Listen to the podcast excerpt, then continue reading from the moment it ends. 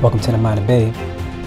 Now, let me introduce you to the thought of the day Fallen Soldier.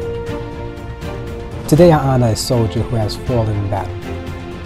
From a youth, Sergeant Jackson has been a proud member of the military, having served both in the Army and Air Force. Soldier's blood ran through his veins. That was his persona and that persona extended into the civilian world, where one would quickly notice his strict adherence to discipline and no nonsense attitude. Such attitude is responsible for a couple of his offspring following his footsteps and joining the military.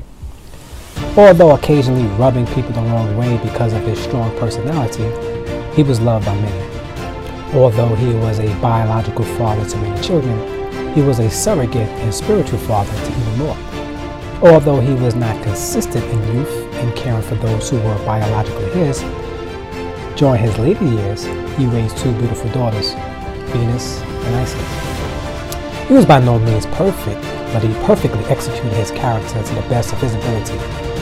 He was definitely a fighter.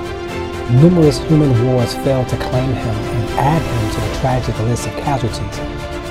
However, one war tested his strength and resolve, for which for a time Sergeant Jackson was running effortlessly. But in the end, cancer's patience proved too much, even for a decorated war hero. His departure from the land of the living may hurt many. However, we should take solace in the fact that he is no longer here suffering needlessly. He is where he needs to be. He is survived by his wife Ivy and her daughter Christina and all his other children, of which the narrator is a progeny. Just think about it.